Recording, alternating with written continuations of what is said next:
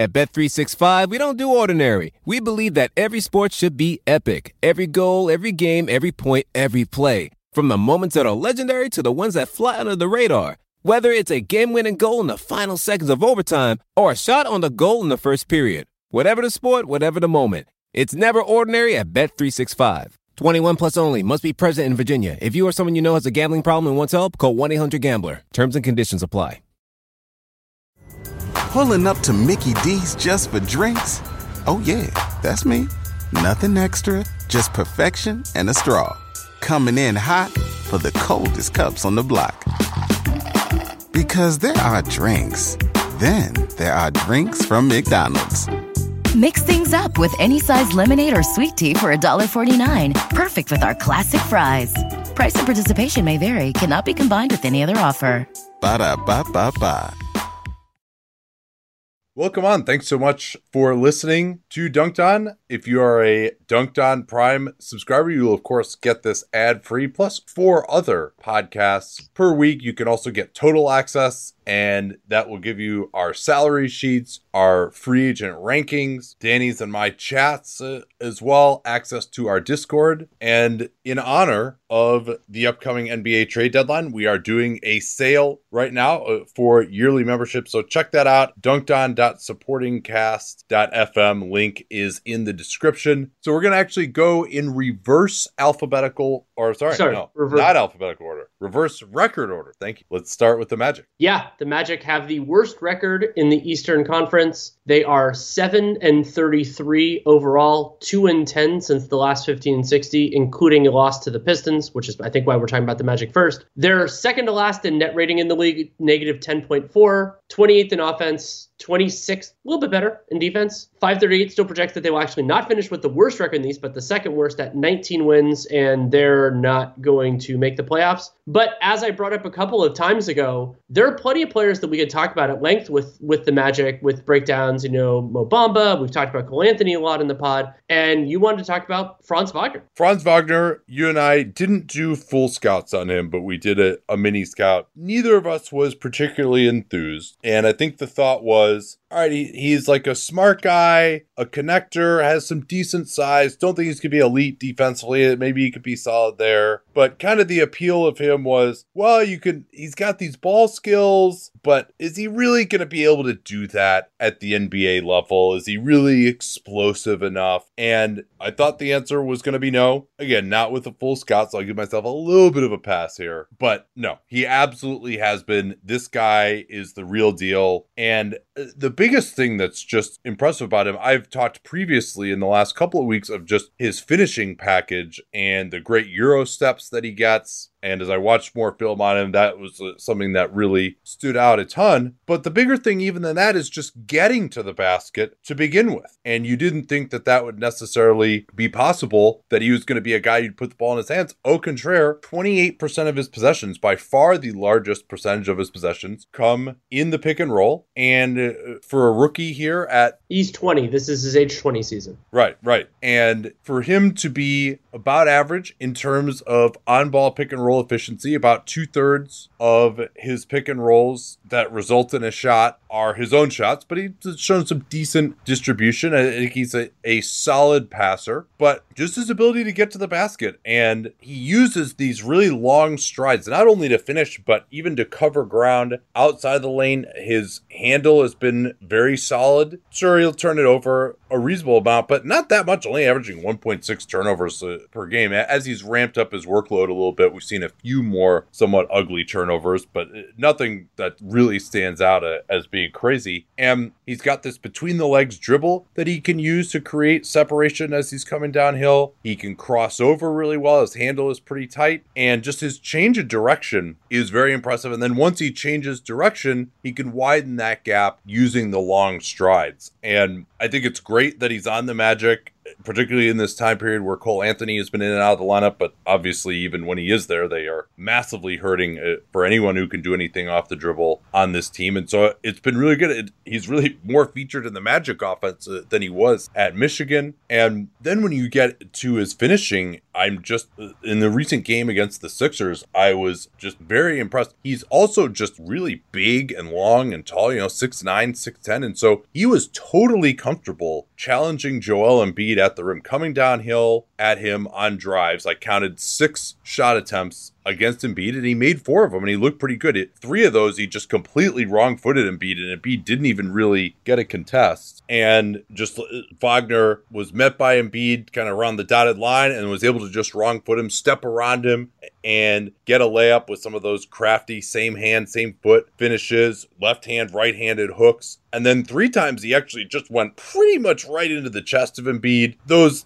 he didn't get any of them blocked. He left a couple of them short. And then he also had one really nice Euro step, which Embiid contested that kind of rimmed in. But I just, that level of aggressiveness against a, a guy who we'll talk a little about a little bit later isn't maybe the greatest rim protector statistically anymore, but still one of the biggest guys there when he's in position and does a ton to intimidate people. Just so impressed uh, by what I've seen. And I think it's going to be a fascinating question because Jonathan Kuminga obviously hasn't had nearly the amount of space that Wagner has had of which player is better. But I think just because we've seen that Wagner is able to do what he's been able to do, I would say at, at this point, if I were doing a redraft, I probably would have Wagner over Kuminga, even though I would give Kuminga, of course, the, the higher up. Right. I mean, proving it against NBA caliber talent, especially with Wagner, where we're getting into a larger sample here. I mean, Wagner has played 1,300 NBA minutes and he's largely doing it starters versus starters. So it's not even like, oh, you're you know dominating in garbage time or against a different kind of opponent. And for me, the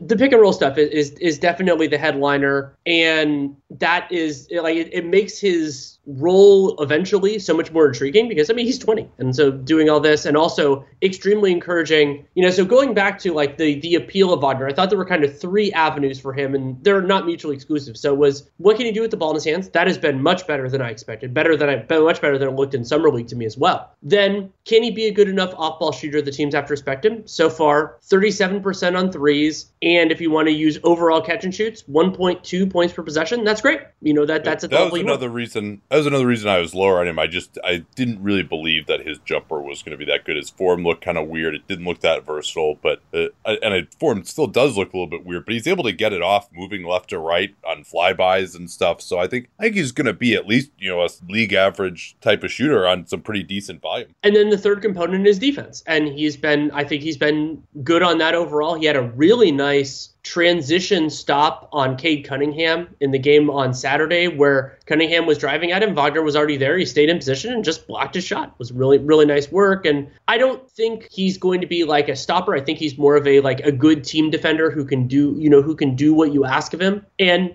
especially with the offensive growth, that's more than enough. And so yeah, I'm extremely encouraged by it. And that's one of the big, you know, it's a really big positive for him for this draft class and of course for the Magic. A couple other things that, that I wanted to add uh, on him. It looks like his skill level is good enough for him to play three. And given yes. his size, that's really big. And now, if you have someone with his size, at the three, you could bring in Jonathan Isaac at four. And because we kind of wondered that too, like, don't they already have Jonathan Isaac? But uh, Jonathan Isaac at the four, a decent center defensively, and Wendell Carter. And I've been a little actually disappointed in the Magic defense so far this year. They've had a lot of guys in and out, and they're young. It's I thought Isaac would, and Fultz would be back by now. They're not. But and then with Fultz maybe getting into the guard rotation, Cole Anthony is not a very good defender. That that'll be a little bit of a problem. They'll have to get probably some defenseless, you know, the new Terrence Ross at the two as they're kind of b- building out this vision of the team. They still got Jalen Suggs too, who again is very solid defensively. But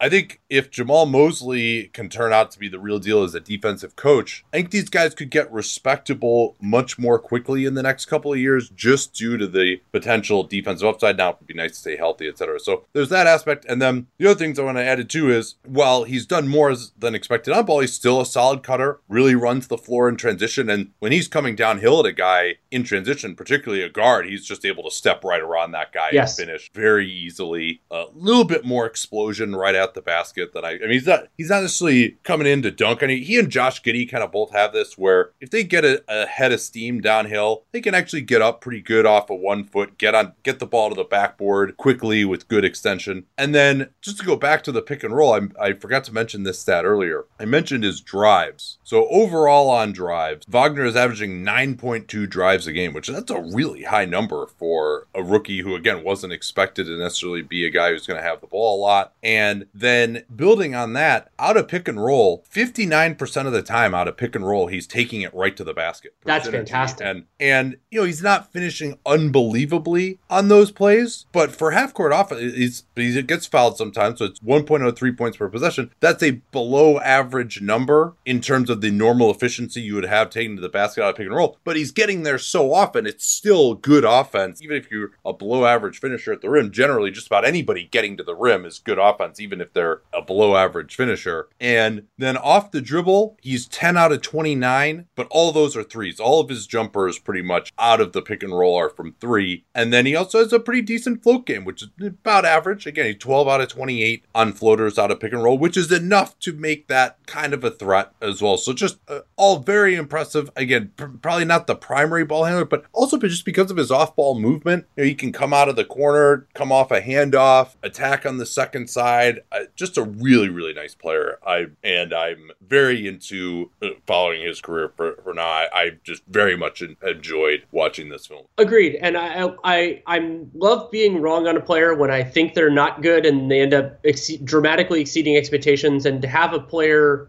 do so so quickly is fantastic. It makes me feel a little bit dumb, but also at the same point, like he, he looks a lot better. And because the the track record for guys who are more toolsy than athletic isn't the greatest, but there is a path forward, and Franz Wagner is a great example of how that can go. We can transition to the Pistons, and we have a different player focus there and a different tone of that player focus. But before oh. we get to that, before we get to that, the overall stats yeah. for Detroit. Well, I, will do those actually. Uh, sure. Since you since you did most of the research on this one, the Pistons are eight and thirty, four and eight, four and eight, Daddy. Since uh, the last fifteen and sixteen, they've the over is not totally dead. It's just real close. Yeah, yeah. They, I, I definitely was wrong in thinking that these guys were going to be the best of the bad teams. That's not looking well. If they there. if they were at full strength, maybe sometimes, but yeah, they don't have as much talent. Yeah, I, they got off to such a terrible start without Cade, and then Grant went down pretty quickly. Those guys haven't played together, but then they're also probably going to trade Jerami Grant. You would think, uh, at least if they're smart. Um, but anyway, yeah. So eight and 30, four and eight, more much more respectable in their last twelve. Negative eleven net rating is thirtieth, one hundred point eight. Offensive rating is, you guessed it, 30th. 23rd on defense, though. That was part of the reason why I had some hope for them was that they could get better defensively. That's and that's where you hope maybe that will improve. I would say we could probably talk about the over. What was the over? Like 25, 25 and a half wins? It was 24 and a half, but yeah, something in that range. Yeah, so uh, they project for 18 wins, 15th in the conference. Uh, they will not be making playoffs. Well, before we get to Killian Hayes, we could talk a little bit about the news on early on Sunday that they are acquiring Bol Bol at the low, low cost of Rodney McGruder and Brooklyn's 22 second round pick. That is one of the weaker ones around. And I'm excited about this from Detroit's perspective because he's a curio on a team that needs curios. And the theory of Bol Bol that he can, I, I, am most intrigued by him at center where he can try, like, try to block some shots. And then the weird perimeter stuff is actually kind of a competitive advantage, more, more in the line of Manute Bol. Um, and there was, you know, Denver was always challenging. I mean, they have the best center, the best center in the planet uh, ahead of him who doesn't miss much time. And they just kind of always tried some different stuff. So I'm, I'm intrigued by this. My expectations of Bol Bol being a rotation quality player are very low. But mine is, I, I, mean, if this is the cost for Troy Weaver, why the hell not? Yeah, that Brooklyn 2022 pick is, is not amazing. And, and McGruder may actually give the Nuggets a body well, on the and, wing that they Well, d- depending on it, it also might be a way for them to open up a roster spot for Davon Reed. They actually, just to get their stuff out of it, they uh, cut. That they're just going to waive McGruder? They cut, well, we don't know yet. They cut Peter Cornelie and got Reed on a ah! two way. But yeah. But I thought, I thought Peter Cornelie was already on a two way. No, they, they replaced replaced Cornelie with Davon Reed on a two way. But then I think they're going to convert Davon Reed. I think that's going to be what happens here. I'm not sure. We'll have to see. Yeah, I mean, uh, McGruder, he's just, he had the great time in Miami. And then as soon as he went to the Clippers, he completely lost his powers. And it's been three years since he's really contributed at a rotation level. So hard to believe giving up. And I agree, it does kind of feel like he might be weight. But the Nuggets are so desperate for any kind of body. I wouldn't, it wouldn't shock me if uh, maybe they keep him around. And let's get back, though, to Bol Bol in Detroit. I think he, I just, I saw him in person when the Nuggets were here a couple weeks ago. And he's just still so thin, particularly in the lower body. Also, just like they can't really get low, can't move anybody. And you always think, oh, guys will fill out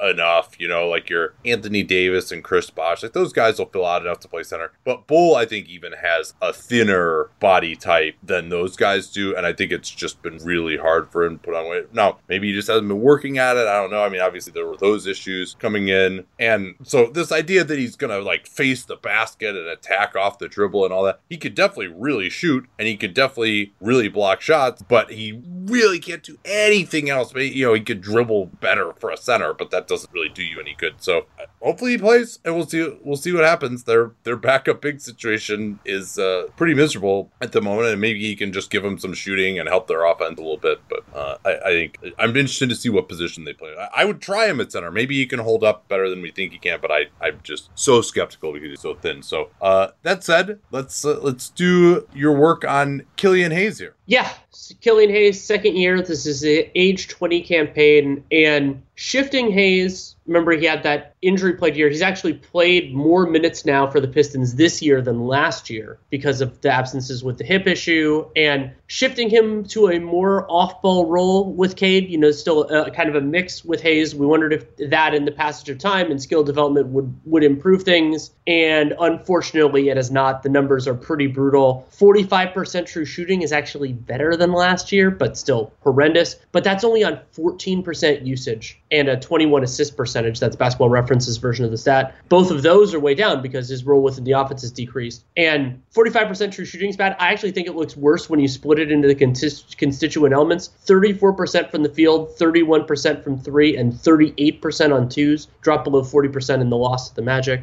And the part of the concern is that, okay, how are you going to build the effective base? And this came up with D'Angelo Russell and a couple other guys that I thought of as below average athletes for the point guard position, though Hayes, I think, has some tools and we'll get into that a little bit later. Hayes doesn't get to the basket and he doesn't get fouled. So that's a big problem. Um, only 12% of his attempts are in the restricted area, and he barely takes any free throw attempts. Um, the good news is that so I, I, don't really know how the right way to explain this, but Killian Hayes does not generate an advantage enough, and that is a big part of the problem. He's not beating his guy off the dribble enough. He's not doing anything else. But when he has an advantage, and typically that comes by like a really good screen or by playing in transition, I think some of it actually looks pretty good. Like he can make some reads. He can when he has enough space, he can sometimes get to the basket and, and finish it. Not great through contact. The question is how do you how does he create an advantage more often? And maybe his handle can get a little bit better. One big way would be a more reliable pull-up shot so players have to stay more up on him. And that's to me the real challenge of kind of how you manage this as weaver and the pistons is playing in nba games is definitely going to help him just like it does anybody else i mean i'm going i'm not going to argue that anything else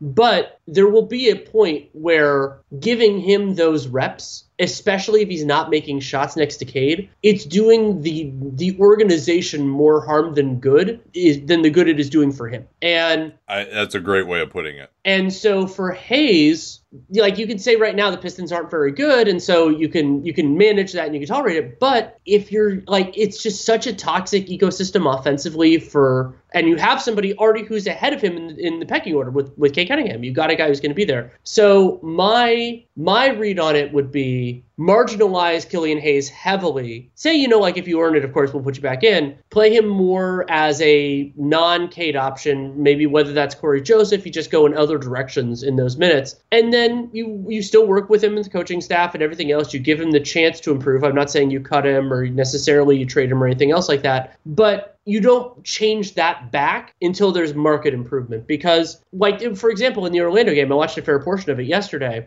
Cole Anthony was just not guarding Killian Hayes when the ball wasn't in his hand, and it wasn't you know and wasn't really causing causing too much of a problem. It's like, well, okay, you can handle that if a guy's great defensively or he's doing this other stuff, but Killian Hayes isn't doing those other things other than competing all right defensively. I think he's become a capable defensive player. The steal and block rates are pretty good. EPM likes his defense, and I, you know, like he he's trying out there. He's trying to make things happen, and, and I like some of that stuff. But it's just it's it's hard. It's not impossible for him to get from this point to capable NBA player. It's just that it's going to be a rough road and it's so uncertain that I wouldn't give him a ton of a ton of time to do it on the court. I mean, I think once they go into full tank mode, like in April, just go ahead and give him some minutes to just run a ton of pick and roll. Because the, the 14% usage, obviously, really low usage and really low efficiency is kind of too bad.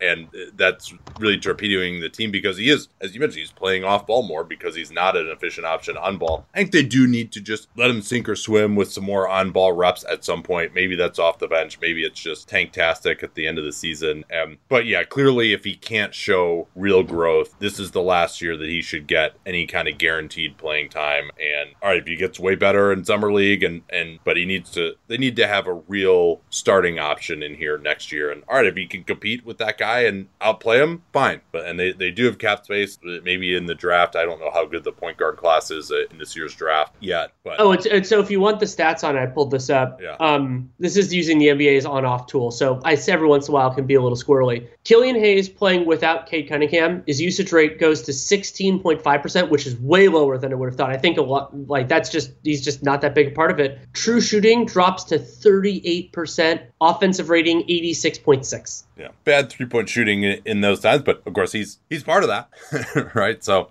Man, it is crazy to think that I've been working with Helix Sleep since 2015. And I think that's because my story with them seems to really resonate with listeners. If you've never heard it before, that was kind of the beginning of the direct to consumer boom. And there was another very prominent mattress company at that time that was trying to convince you that mattresses were one size fits all. They found the one formula, the one mattress that was going to work for everyone. My then girlfriend, now wife, and I ordered that mattress we ended up having to return it because, hey, guess what? Not everyone is the same. And then she did some more research and found Helix Sleep. We took their sleep quiz and we found a mattress that actually worked for us and our body types. And uh, Helix offers 20 unique mattresses. Everybody sleeps differently, and Helix mattresses are designed for specific sleep positions and field preferences hot or cold, side sleeper, back sleeper. So take that Helix sleep quiz, find your perfect mattress in under two minutes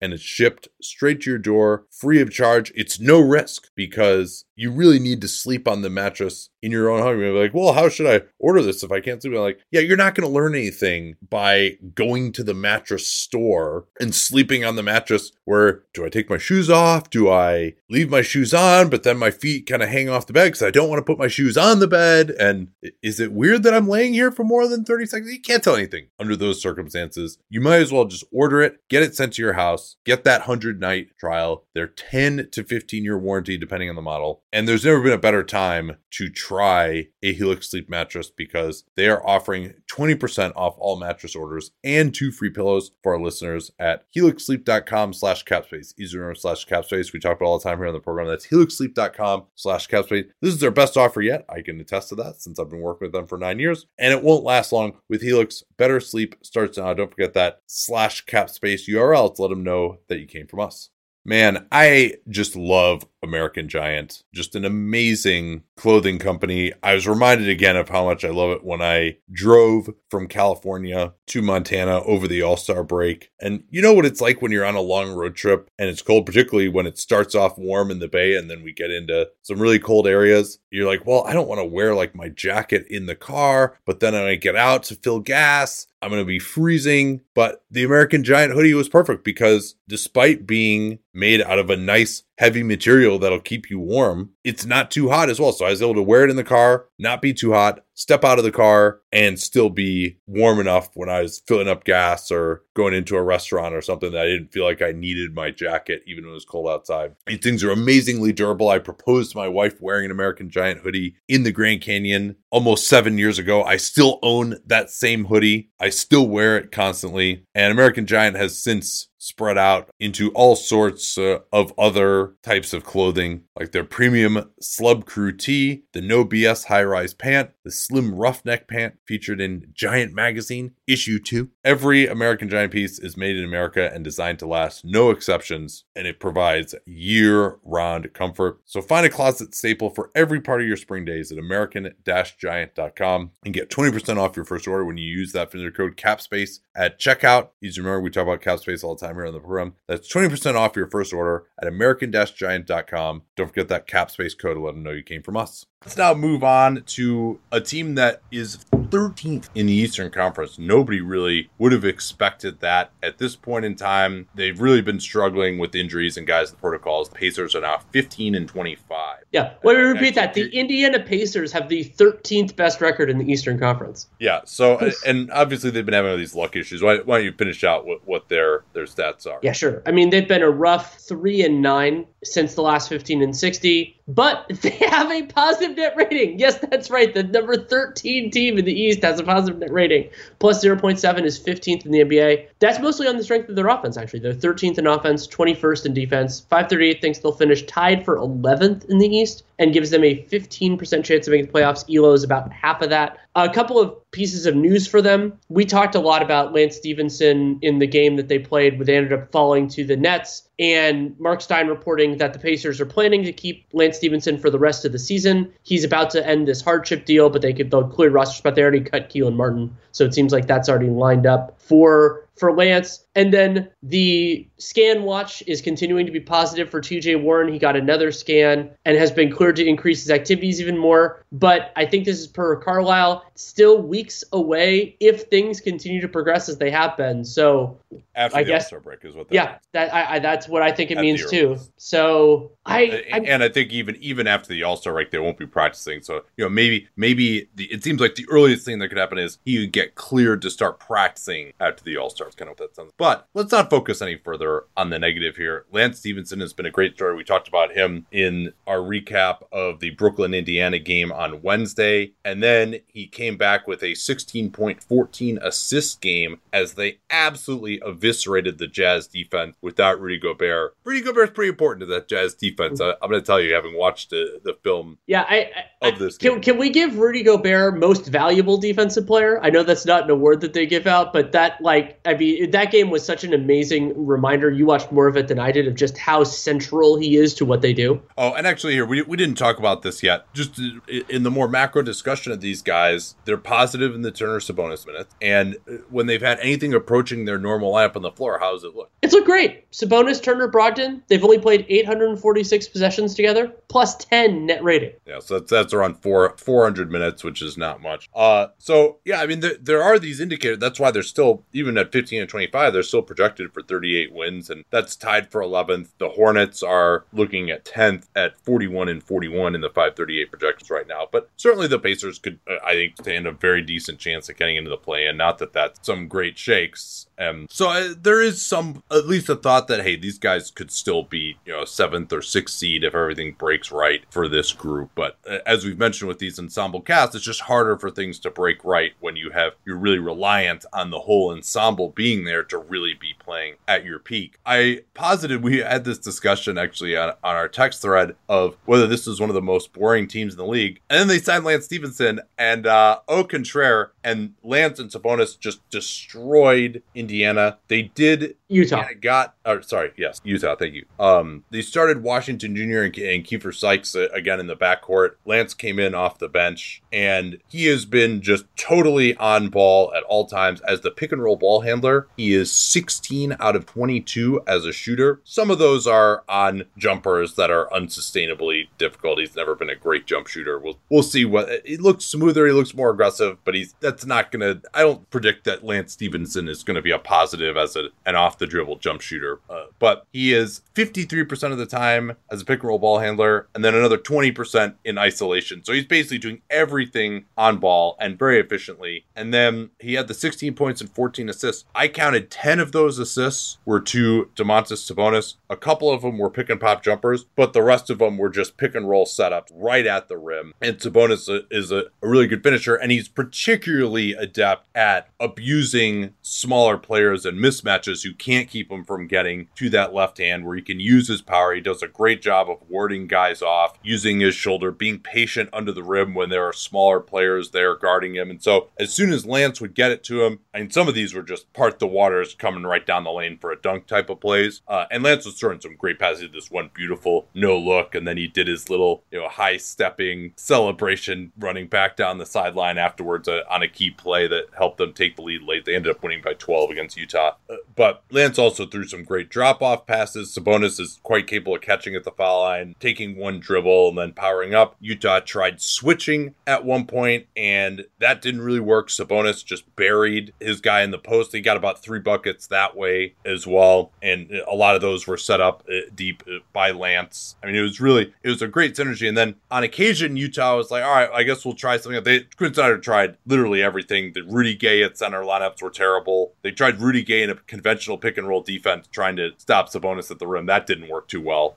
as you might have guessed. They tried switching him, then Sabonis mashed down in the post inside. They tried bringing more help at the nail, and then the Pacers were 14 to 29 3 in the game, so that didn't work. Oh, I want to mention Sabonis' full stat line. Yes, please do. 42 points, 18 of 22 from the field, six rebounds, three assists, plus 13. And Lance, not only did he have 16 and 14, he only had one turnover in the game. Yeah, which is a, has been a problem for him. And, and Sabonis was three of four from three, but uh, this is actually always something that kind of watches. When a guy hits a bunch of threes early in the game, he actually hit all three of the threes that he made in the first quarter. And so then that made Utah really wary of him and, and opened up some other stuff. But I think of, of Sabonis's 18 out of 22, I mean, it's pretty much impossible to shoot 18 out of 22 on self created stuff. I would only categorize maybe like three of his buckets as self created in the sense that like they just threw it to him in the post or in isolation. And of course, Utah couldn't execute the scouting report. He just got right to right shoulder or spun spun that way every time. But the other thing that was really,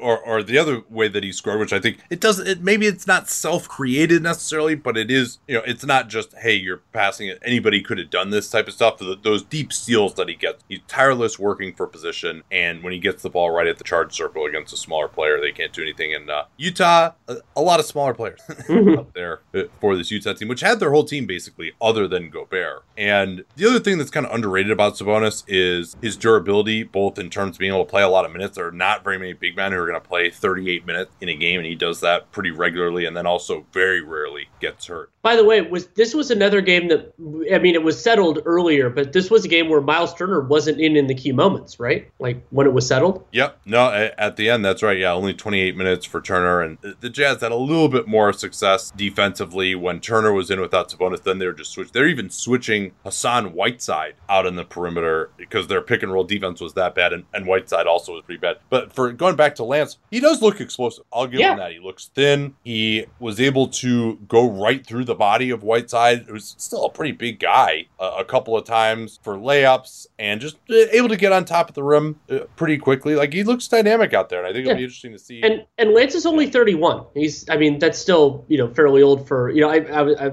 players generally stick in the league longer if they're if they have better tools. But I mean look he's looking good out there. Uh, as shocking as it is that the Pacers are 13th in the in the East, I think the 12 team is even more stunning, and that's the Atlanta Hawks. The Hawks last year's five seed, last year's Eastern Conference finalist. They are 17 and 21. They are four and eight since the last 15 and 60. They're they're negative net rating, but only negative 0.5. Second in offense, 28th in defense. And so, so the Raptor projection is much more optimistic than Elo. It gives them a 55% chance of making the playoffs. Projects they'll finish with 43 wins, tied for seventh. Um, Elo 26%. Yeah, when, when, oh yeah, Elo 26%. Yeah, so when the Raptor number is higher than the Elo number, basically what's that saying is we like their players better than we like how they've played so far and that makes sense when you consider the loss that they had. Uh, John Hollinger talked about this. The, the loss they had to the Lakers, 134 118 at Staples on Friday. Um, before we get into that, I have a whole thing on their defense. Something that I find intriguing about the uh, Hawks is that they are currently, they turn the ball over the least and they force the least turnovers. So one of those is good and one of those is distinctly not good. Um, but we'll and it's a it's a potential challenge um, for them. So I was inspired by Hollinger's tweet. He basically said talked about how their their defense during that Lakers game was totally broken, and transition D and Capela's not at the level, and and they you know like a whole bunch of bad stuff. And broadly speaking, he's right, and it's a bigger concern for me with the Hawks because at this point they're not whole. I mean Hunter's still out and a couple other guys, but they're they're closer than they should be to have performances like that. And to back up what John noticed, the Hawks are 29th in the NBA in opponents' point plus per 100 possessions. That's basically how many transition points do you get per 100 possessions per game. And that's way more than last year, 4.1. And that's actually fueled not by transition frequency, which I would say is would be a greater concern, but by transition success. Uh, 1.36 points per possession is astonishingly high in those circumstances. So the good news is I think that can regress the mean a little bit. The bad news is that's really, really bad. And there, uh, something that I noticed was that the Hawks' opponent points per possession off of steals is abnormally high and has been each of the last three seasons. That could be that maybe like Trae Young turnovers are a little bit different than other guy turnovers. It's a possibility. That's something I would like I to think ask. so because a lot of those just occur on drives, and if if the guy anything that occurs on a drive is usually going to be a problem uh, for your transition defense. You're gonna Also, your your is- your transition defenders are gonna be in like exactly the wrong position to actually do anything. Yeah, because you're going to have both corners filled. And now,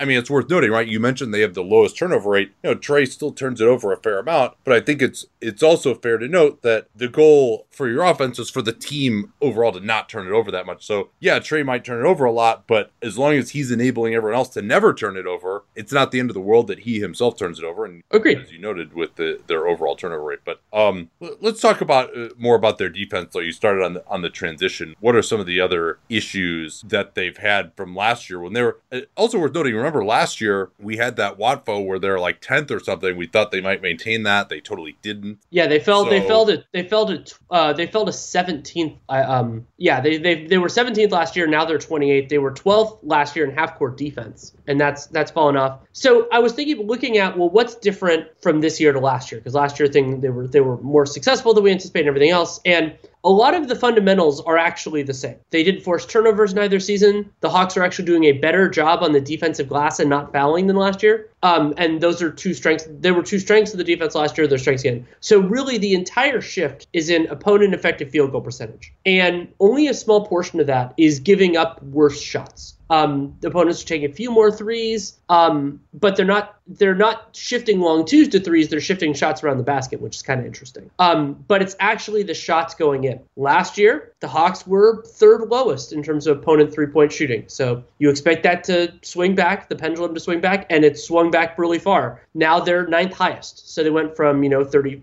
and part of that is you know lower lower three in, environment. So it, the numbers aren't as big, but the shift relative to the league is dramatic. And up a little bit around the basket, about two percent, and that's true in Capela's minutes and when Capela sits. So it's not just a bench, you know, having Dieng instead of Okongwu or something else like that. It's it's both, and and that's a concern. And so so one question is, do we expect do we expect to see this Hawks defense be better moving forward than they have been so far? So without changes in who's on the floor, I wouldn't really think so. That you, I think, laid out a pretty good case here that there's not a ton in terms of just shooting luck that's going to regress or anything like that. The return of Okongwu, can he just be that much better than what Gorgui Dieng or John Collins at center has given them? That's maybe a reason for hope. The other potential reason for hope is just they're going to have different players on the floor. Maybe that's via trade. Maybe that's the return of DeAndre Hunter to get more wing defense out there. It could also mean the minimization of Danilo Gallinari, who is not really a positive at the four at this point defensively. So if your backup front court all of a sudden, all of a sudden becomes Hunter and a Okongwu or Collins and a Okongwu, and Gallo is kind of just minimized or he gets traded, he seems like the most likely trade fodder potentially for them, although they do have issues as far as taking on more money for next year given their current salary structure with Trae's contract kicking in. But I, I mean, is there any? Do you agree with me that just in terms of their the way things have been going currently, if they just continue on like they have been, things aren't really going to be any better? I agree. And it's especially important to note that they're closer to the appropriate kind of opponent shooting luck this year than they were last year. Like the pendulum has swung, but this is closer to where it should be. Like, and part of that is the shots that they give up. Last year, the Hawks were 18th in location effective field goal percentage and sixth in actual. This year, they're 21st and 25th. So 21st and 25th are closer together. You generally teams can control. This was something came up with the Knicks a lot. You could control more around the basket stuff, but I think that's a good calibrator for okay, this is about what they're what they're going to do. And so maybe they can be less bad, but where they last year they were 17th and 12th in half court defense, those seem like the anomalies. So this is very convenient because the Celtics and Knicks played last night, and we're going to talk about that. We can talk a little bit too about the game they played previous to that, that classic that they played on Thursday. Too bad there aren't any more games of Boston at New York because both of those have been awesome so far this year. But uh, both of these teams, the Celtics and the Knicks, are at 10th and 11th. You mentioned the Hawks being a surprise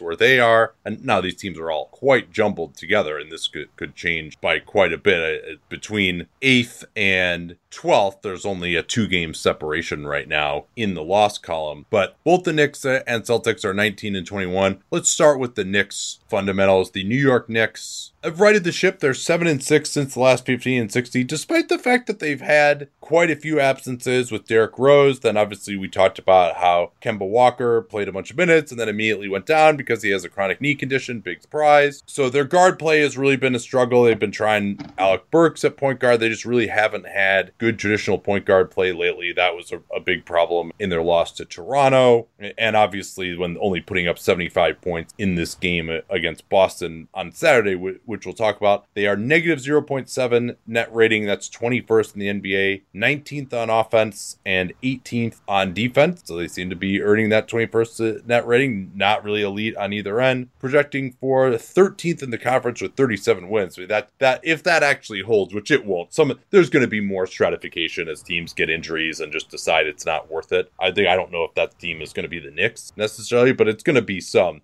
I it's not going to be the Knicks, but it'll be somebody. I, well, I, I mean, we'll see, but I, I, think you're probably right. and but but it's but but also I, I this would be my bet. This actually be maybe an interesting waffle do of how many wins does the 13th seed in East finish with? Yeah, that, or what are the let's odds? do that actually. Uh, yeah, yeah, like we're, we're there because that would I mean 37 wins would, would have to be the best of 13 seed. Yeah, so would you want to pick 37 or do you want to do like 36 or so? That's the 13th seed in the East let's has let's say it, let's say 35 plus. Okay, it's 35 plus. I'm gonna say I'm gonna say that only has a 20 percent chance. Sorry if I I probably should have just let you figure out what you were gonna. No, that's that that's fine. I, I had already gotten pretty close on it. So 35 percent. I'm gonna go lower than you. I'm gonna say 15 percent. It's yeah. that's just so it's just so high. Well, well, I didn't say I said twenty percent. Yeah, and so I'm gonna go 50. the 30, 30 that they would have thirty five or more. Thirty five or more. Yeah. yeah, it's but yeah, it's it, it's an interesting. I mean, because there is a lot of push for getting into the play in, and, and these teams, honestly, like another motivator is that there is reason to believe that they are that they could make it out of the play. this isn't just to get in and throw it in. I'd be like, if the Knicks can make it in, there's a reasonable belief that they could get in. And then we know who gets the one and two. You probably are cannon fodder anyway, but you could do all that. Um, but let's get to the the games that they played against the Celtics. I focused more on the game they played on Saturday rather than well, the one well, that was on Thursday. Really, really quickly here, first on the Knicks. Sure. Eleven percent chance of making the playoffs per Raptor, and nineteen percent. Sure, absolutely. Um, that's uh, that's low. The game on Saturday, I think that you could think of it as the '80s game because the possession count was in the '80s, the refereeing was from the '80s, and the offensive ratings were about that level too, or at least for the Knicks.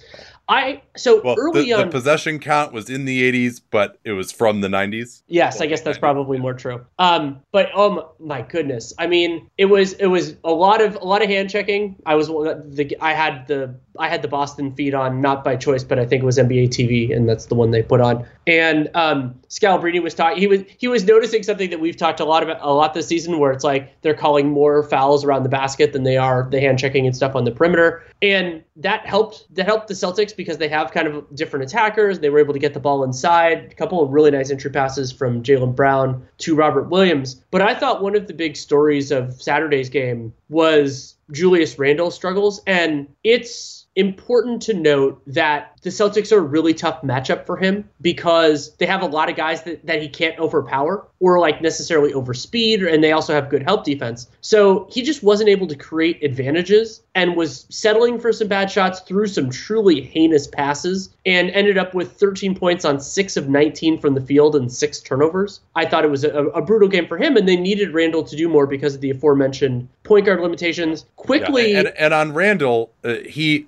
Fred Katz noted this that it was really it's back to when Randle is going to be at his worst. They had a big center on the floor at all times. They always do next to him who can't shoot, and so it was just the Celtics did a great job. Robert Williams hanging out around the rim and just forcing him into those difficult jump shots and step backs, which he hit at even I think how well his overall numbers were on those. It was like forty one percent or something on mid range jumpers last year, and the big outlier was the forty two percent on threes last year, which he, he took a lot of. But now he's been so bad on those this year, and he also had to take a lot of them in this game, and he was one of eight from three as well. Just so much outside the paint, and then when he tried to get into the paint, of course, then you had the six turnover. Yeah, and the the Celtics did a nice job contesting shots around the basket, and I thought that Immanuel Quickley, especially early, did an he he did a nice job as a scorer, but then he he needed to do more creation, and that part wasn't really there. I think a lot of that is credit to the Celtics defense, and then the Celtics defense just kicked it into another gear after that. I thought they the second quarter, Josh Richardson, Marcus Smart was fabulous, and then the you know the overall team stuff. Robert Williams had some blocks, and they had Horford out there, so they had a lot of help. And then the Knicks just ground to a halt. They didn't break the 20 point barrier in any quarter after the first. 16, 18, 15. Jaylen Brown got triple double, 22, 11, and 11. I thought that he was had some really nice passes. My favorite of his stuff was interior passes to Robert Williams. Like there was one where Williams got an early seal and he passed it over the front, which was really nice, and got it got an easy dunk and a couple of those in transition, and was found Marcus Smart for for a, for a big three as well. So for Boston, like, yeah, this is, you know, they can play some. This wasn't necessarily the most inspiring offensive performance for them, though I thought they did fine. It was more the defensive end where they could put together. But it was also interesting. Keith Smith noticed noticed this in his recap that Ime Udoka, who also notably criticized the team before the game for not executing the scouting report that he had against the Knicks, which is weird for a coach to say to the media because it's like, is that really who you need to convince he, here? Uh, Ime does not fuck around with these. He'll give it to you straight. He will. Apparently. And and so in Saturday's game, Marcus Smart and Dennis Schroeder never played together. They basically staggered those two guys, and Jaylen Brown was creating enough. Um, they had the ball in Horford's hands a fair amount, which um, Jaylen Brown has approved of. A couple other other guys have said so as well. And yeah, I thought I thought that worked reasonably well. They had more shooting on the floor. They were 12 of 29. Although also the Knicks were 6 of 15 on free throws, including RJ Barrett being 1 of 5. That was weird. Um Yeah, Barrett 43 minutes somehow in a 24 point loss. Played 43 minutes. and he was 7 of And 21 from the field. Yeah. Though he did though he did bank in the game winner in the way more fun game on Friday when they came Oh, back. oh, but but he was he was able to yeah he was able to bank bank in that winner because because you know he's just so confident in those moments, Danny. That's why he was able to bank that in. Like he just that only his confidence enabled him to miss the shot so badly that he was off by three feet, and it just happened to bank in. Without that confidence, he never could have done that. Yeah, I, I, I did. I, saw some tweets to that effect, and I was just like, "Are you fucking kidding me?" He banked it. He got lucky. also The- like, like, like like the fact that he would get more credit for like his makeup or whatever for missing the shot by three feet than a guy who would just have it rim in and out is is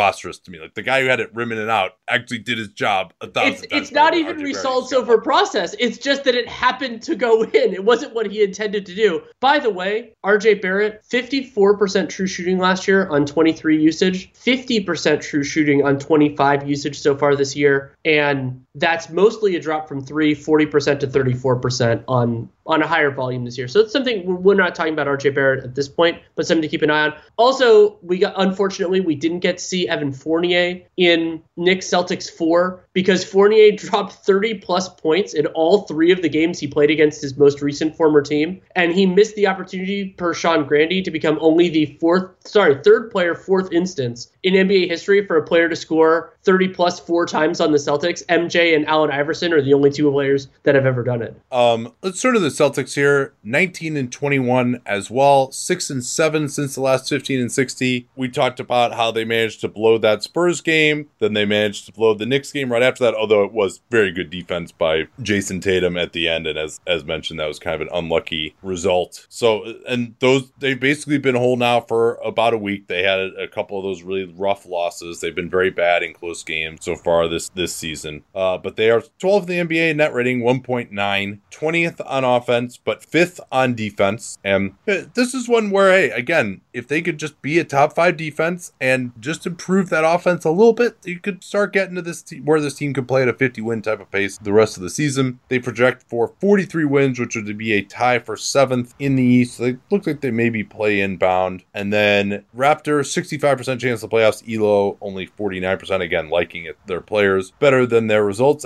as with the Hawks. Uh, quickly, you mentioned, and we talked some about them already, but you mentioned Josh Richardson's defense uh, making a difference in the second quarter uh, against the Knicks. What did you see from him there? I thought he was really getting into guys on the ball, but also disruptive in passing lanes. The Knicks just didn't they didn't have enough kind of creation, so I thought they were they were stagnating with him and Marcus Smart. I thought he did a, it did a nice job overall. Not not perfect, but um com- yeah, and I, and I, think yeah, I think he had a help like block the, too. Yeah, that's the thing that really has been missing the most from him is like you would when he was playing for the Heat, like you would just feel him out there. If he was guarding someone, I still remember, for example, what he did, and this is way early in his career, but what he did to Jeremy Lin in the playoff series against Charlotte back in 2016, where he just he could just you know if it was an elite guy, yeah, maybe he wasn't going to lock him down, but if it was someone who's just kind of a run of the mill point guard, he could really take that guy out of the game with his pressure and ability to get around screens. And obviously, he's a much older player now, etc. But uh, so yeah, it's good to hear that, that, you thought he was able to make a difference.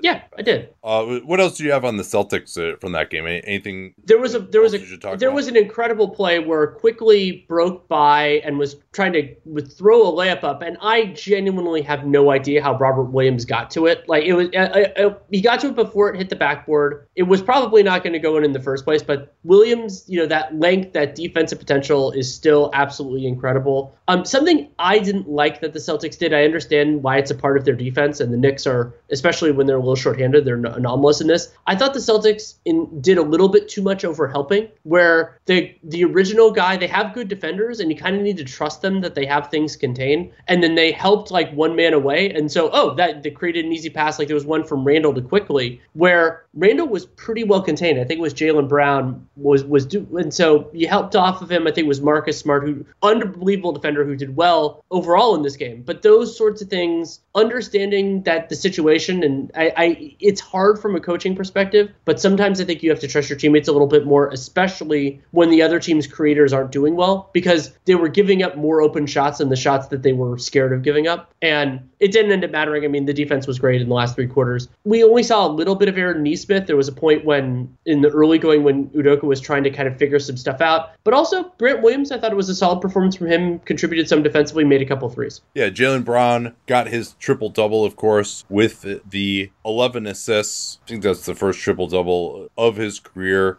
He got emphasized a little bit more than Jayson Tatum in this game. In the Thursday it, game, Jayson Tatum was the one that are running everything through down the end, and I mean that, that was they definitely blew that game against New York. You know, they led by what? Did they lead by tw- as many as 25? I think on Thursday. I know it was more than 20. It might have been 25. Yeah, yeah. I mean, and, and the Knicks. I mean, that led to. Oh yeah, yeah. Here, let's talk about this briefly. I mean, this is the biggest deal. Actually, no, we'll we'll save that for for the news segment. The the whole Randle booing, getting fined thing. Um, let's move on to our next team though here, and that is the Washington Wizards. The Wizards are 19 and 20, 4 and 7 since the last 15 and 60. They continue their relative free fall since that 10 and 3 start. They've had some better moments. They've also just been missing guys in the protocols. Dinwiddie has been out as well. We talked about their loss to Houston, which was a pretty rough one that could end up mattering a lot. Uh, 23rd in net rating, negative 2.2. 21st on offense, 22nd on defense. Again, remember where they were, oh, how are they doing a top five defense? Like this could really be sad. No, no, it's not. They still project for 38 wins, though, uh, which would be a tie for the 11th seed, but they're yeah, pretty close there to being in the play in at least. 15% chance to playoffs per Raptor and 29% per Elo. What's the latest news on these guys? Well, so the good news for them is that the Wizards are pretty close to full strength now. They got Dinwiddie back. Um, Rui Hachimura should be close to making his debut. He's out of the protocols now. Montrezl Harrell's just about out, and Thomas Bryant should be back in the next week. Plus, that does create a potential challenge for Wes Unseld Jr. because the Wizards have always had this overstuffed front court in terms of players that they intend to play. They've just not all been available at the same point, and that challenge has actually, I would say, been made more difficult based on how the season has gone. Because you know Kuzma's been playing well. He's had 20 plus points in each of his last six. Though incidentally, his true shooting and usage are almost identical to last to his career averages. You know, so he's doing a little bit worse from three, a little bit better from two, but he's been productive when they've asked him to do more. He's done well, and then Avdija is, I, I would say, he's having a good a good second year as well. So it's not only though a Wes Unseld decision, it's also a Tommy Sheppard decision. And so Rui Hachimura was a very high draft pick of this same administration, basically. And does he now get entitlement minutes when he returns? Thomas Bryant signed by this general regime and given a big role, but they've brought in Gafford and Harrell during the time that he's been out. Some of this Bryant's supposed to be back in the next couple of weeks now. Yeah, next week plus. And so Oh yeah, sorry, you just said that. Yeah, it's okay. Um and and so for Unseld, there's a part of this, but then it's also potentially partially resolved by Tommy Sheppard, which is do you trade one or more of these pieces? You know, you could move Montrezl Harrell at or around the deadline. I think they're going to keep Gafford, and then Bertans is still out. He's dealing with a foot foot thing. We don't know a timeline there. So you could say having a lot of options is good as long as the as if they're winning games, the players probably won't complain too much. And also, like they've been doing some stuff like playing KCP at the three. You can play a little bit bigger if you want to now. But if Caldwell Pope is one of your best players, then it gets even more thorny. So it's it is a potential challenge. There's also the interesting thing that um, I, I've called this an audience of one decision that Brian Windhorst on his podcast saying earlier this week that Bradley Beal's name isn't even coming up in trade rumors. So yeah. Considering he is a potentially pending free agent, he could opt out and sign a new contract. That probably says something from both his perspective and from the Wizards' perspective. As a basketball fan, it's a little bit disappointing that he's cool with this. But if that's what he wants, more power to him. Yeah, we, have talked about that, of course, uh, ad nauseum. I, I thought sure. they actually played a pretty good game against the Bulls. Yeah, I agree. On Friday, they lost in Chicago to the now number one seed Bulls, 122 130. But uh, they shot 7 out of 24 from three. It still, there's always this feeling that these guys should be getting up more three pointers than they do. Dinwiddie was back, played 31 minutes. That'll be so, his performance will be something really to. He did get to the foul line more, which he had been struggling with. And he was actually in the positive. And it was just the Bulls going 46% from three, while the Wizards went 29%, 7 to 24. But to put up a buck 22 even while shooting that poorly three is encouraging. And, you know, Ayo Dosunmu and Coby White going a combined seven of eight from downtown it ended up killing them. Uh, the last, uh, the last thing I wanted, yeah, I want to talk just briefly about their defense. This is something that was a curiosity for me. Dean Oliver's four factors, the most important of them on offense and defense is is effective field goal percentage, whether it's offensive or defensive. The Wizards are actually 10th in that. And so you're like, okay, the Wizards are 10th in that, but they're 22nd in defense. How is that happening? They are second to last in opponent free throw attempt rate. They're giving up a ton of fouls. Minnesota's the only team that's giving up a higher rate there. And they don't force any turnovers. I believe they they're 28th now. They were 29th before yesterday before that game against the Bulls. So what happens there so you're like okay they're the shots they're giving up aren't their their opponents aren't making a ton of those but they're getting more shots up because you're not forcing turnovers and they're getting a ton of free throws. Free throws are generally high value things. So that's how your that's how your defense can be shaky or bad even if you're doing the most important thing well whether it's luck or Anyone who's seen our YouTube videos knows that I don't wear formal stuff all the time. So when it's time to dress up rather than dress down, I highly recommend Indochino. They were the official outfitter of my wedding. I got my tux from there. All my groomsmen got their sport jackets from there as well. I felt really good about having them be the outfitter of my wedding because all my groomsmen were going to get stuff that they could continue to wear that fit them perfectly. Because when you go somewhere else, you're not going to get something that's made for you. So why not measure yourself in 10 minutes or visit a showroom rather than feeling like you're wearing somebody else's suit that they tried and failed to tailor for you. And not only does Indochino have the suits that made them famous, but now they've got everything blazers, pants, women's wear, outerwear, designed and made for you. Hundreds of high quality fabrics to choose from European wools, linen, cottons, tons of colors, tons of patterns. You can customize things like the lapel, the vents, the pockets, and you'll get a piece that is personalized for you in fit and style. Level up your game with Indochino. Go to Indochino.com. Use the code CAPSPACE. Use the CAPSPACE we talk about all the time here on the program to get 10% off any purchase of $399 or more. That's 10% off at Indochino, I-N-D-O-C-H-I-N-O, Indochino.com. And don't forget that CAPSPACE code to let them know that you came from us.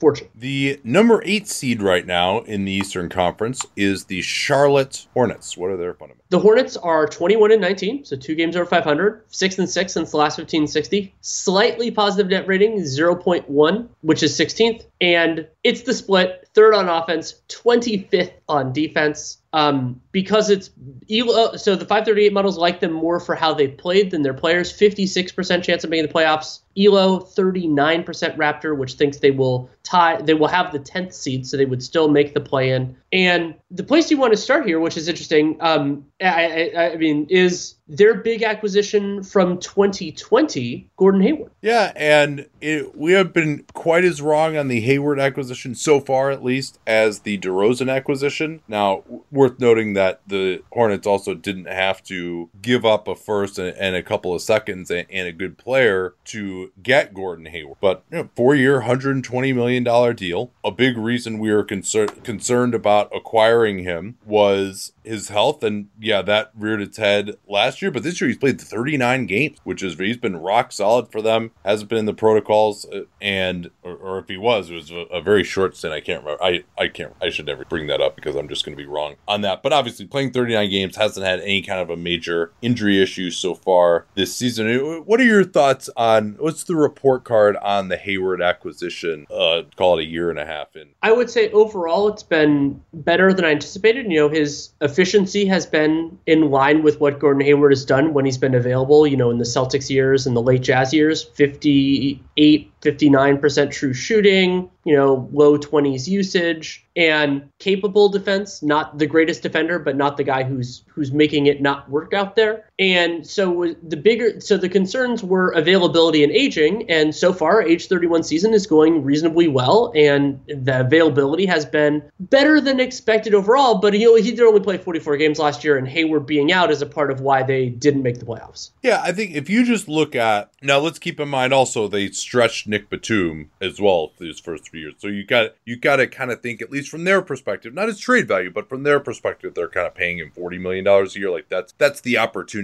cost is forty million dollars, not thirty million dollars. However, for Hayward, I, I, think maybe he's not been a thirty million dollar year player, but he certainly I think when healthy been a twenty five million dollar year player. I think that seems pretty clear to me. You know, he just has a lot of versatility to his game, and they haven't used him on ball as much as you might expect, but he's still very capable there. He can run pick and roll, come off of handoffs. He can ISO. They'll generally, is probably on the scouting report for all opposing teams, just like twice a game, they'll run a little uh, ATO, uh, especially if the other team is hiding a smaller player on him. They'll have a smaller player screen for him, and then he'll just bury his guy in the post for a, a quick post up. Uh, so he just he gives you a lot of different ways to attack the defense and attack a scramble defense and keep the defense honest because you can't hide someone on I mean, that's one of the things that makes Charlotte so difficult to deal with. I mean, you look at that starting lineup of Ball, Rozier, Bridges, and Hayward. How many teams have four guys in the starting lineup that are all capable of doing something with the ball the way those guys can? And Not good shooters. Many. Yeah, and yeah, and can play off the ball and shoot it as well. I mean, that, there's a reason these guys are number two in offense, despite I mean, they may not even have a guy that we're going to pick to make the All Star team. But uh, now, of course, the defense is the bigger problem, and you know, I wouldn't really say many of these guys have been above average for their position. I think Hayward can be okay in a larger scheme, but he's the way they're playing, they can get attacked a lot, and then they'll go PJ Washington at center too, and you're just, I, I mean, I would say the biggest defensive problem with those four guys and PJ Washington at center is PJ Washington. Like PJ Washington isn't really a center. It's just he's big and maybe can rebound a little bit, but also obviously can shoot it, but he's just not a center defensively. It's just they think the trade off is better to have him at center than to go with Plumlee. And uh, the defense has obviously been way, way better with, with Plumlee on the floor this year. Uh, but I, so I think they've gotten more than could be expected. I would say maybe a little bit more out of Hayward so far. Now there's two years left on this deal, but I think the bigger criticism wasn't even so much paying Hayward that much. We thought it was probably I think Hayward was uh, was viewed maybe more as a twenty to twenty five million dollar player over the life of that contract. But hey, you got to overpay for guys in free agency. That's okay. It was just more the stretching of Batum to add ten million dollars onto your bill the next for the first three years of that deal, and then also just for a team that was we thought at least wasn't ready to win now. So just in terms of the general concept of signing Hayward, what, what do you make of that now as we're a year and a half in? That is where I think the criticism still feels valid because the idea was what is he going to give them? And LaMelo was way better in year one than we expected. Some of that was ball just being better. Some of it was they had a more favorable ecosystem. They had better offensive talent. Hayward really did help that. But maybe he propels you into the playoffs for one year and you get your butts kicked, maybe win one game. Like I'd say that's depending on how the seeding breaks out, that seems like a reasonable outcome for me for the Hornets. It's entirely possible based on how close you said. I agree with you that these teams are tightly bunched, that they don't make the playoffs at all, that they lose in the play in or don't even make the play in. I think depending on health, they probably should. So that's what you got for the two years that are the best two years of this deal. And so that to me, that is the bigger, the bet, the better criticism is could have gotten somebody who makes makes more sense or built the asset base or just been worse and gotten some better picks out of it because they, you know, were better last year. They got James Bouknight. Maybe they could have ended up with a higher draft pick and somebody who could be a part of their future. Yeah, well, that that's the biggest thing, right? Is if they didn't have Hayward last year, then maybe they're. I don't. I mean, I think they had some other decent players. Like I don't think they would have been a top four worst. Maybe they just get some lottery luck and bump up it. Maybe they're like the. Four. Maybe they get the eighth pick or something like that. Yeah, I mean, certainly if they could have gotten a top four pick as a result having not signed Hayward, you would say absolutely they would love to have one of Cunningham, Green, Mobley, or Barnes, much more so than Hayward, even if they lost more games last year. I don't think, hey, that you, you made the play and congratulations, you got you got to extend your season one more day, go to Indiana and get blown out by 35. Uh, did you do you really feel that much better about it afterwards than if you had just I, I don't know. That game stayed that the margin of that game stayed in your memory for a lot longer than me because it stayed in my memory for about two hours. But I mean, if you just if you look at the the top eight of last year's draft, which I think they would have been in the top eight had they not, and maybe they would have not gotten the same guys. But if had they been in the top eight and you know still could have had an encouraging season last year, but probably would have been in the top eight. Four of those five guys are looking pretty good. I think even Jalen Green is is coming well, on. And, and, and not yeah. not only that, but think about all the money because instead of stretching Batum's last season, it just comes off the books. Right. Yeah, that's true. So so then you consider the option. It's not like there was a great free agent class last year, but they could have maybe tried to get into the taking on bad money game. That's not as lucrative as it used to be. But yeah, they they would have a better idea what they needed. I mean, we just talked about how good Franz Wagner is. Franz Wagner might be Gordon Hayward for the next 15 years, right? And also probably better defensively. Not quite the same player, but s- somewhat similar feel to him. Or you know, Josh Giddey or Jonathan Kuminga would be a really nice fit with what they want to do long term. I, I would say so. Yeah, ultimately, I think they and, and honestly, Danny, because we said, okay, what's the point of this? There's a big opportunity cost here, so they can win six more games. They're still not even be close to the playoffs. All right, that was wrong. And and also, by the way, if if Hayward and Lamelo don't go down last year, they would have been would have had home court in the play in and had a decent chance of making playoffs. Would to obviously immediately get destroyed, but uh, by the Bucks or, or the Nets. But that even worked out better, right? If they, I mean, even if they had just brought in Hayward, and then maybe they still could have been in the top eight, and maybe that's what they thought would happen. They'd get that pick. But so it's almost the fact that it, he's been better and it's overall for the team, they've been better. That's almost worse for the long term future of this group. And now, this 2021 draft, where you're, as of right now, we're like, man, seven of those eight guys would have really helped any team to like change potentially what their future could look like, at least a little bit. That's rare. And some of those guys could still go awry and, and all that. But yeah, I guess we, we've talked about this long enough, but it's still, even though he's been integral and been exactly what they wanted him to be and has kind of gotten their franchise back on the map, they're over 500, way ahead of schedule. In the long term, I still think it was the wrong move as we think about it more. I, I expected to come to a different conclusion, but you know, if they were, and that's, and that's where they're different from the DeRozan thing because the Bulls are the number seed right now. And exactly. all right, if you're, if you're, if you're going to be a top four seed, okay, yeah, then it's worth it to go for it. And that shows the folly of quote unquote going for it. Now, we should uh, mention this too, Danny. If they ever wanted to trade him, they could get him and maybe even, maybe even two, honestly. I think the timing on that might be very important. Let's jump to the Raptors, though. The Raptors are now 19 and 17, 6 and 3 since the last 15 and 60. They're up to a plus 1.4 net rating. That's 13th. 11th on offense, 20th on defense. The Raptor model is more positive on them than Elo. Um, believes their players a little bit more. 44 wins, which would be sixth in the Eastern Conference, but even with the six seed, 64% chance of making the playoffs. And another example of the Raptors' even stronger home court advantage. Um, the Pelicans didn't send Josh Hart to Toronto because not because he has tested positive, he has not, but because a close contact did, and they didn't want him to get stuck in Canada. So they didn't do that. We already brought up the Jazz being spectacularly shorthanded against them. So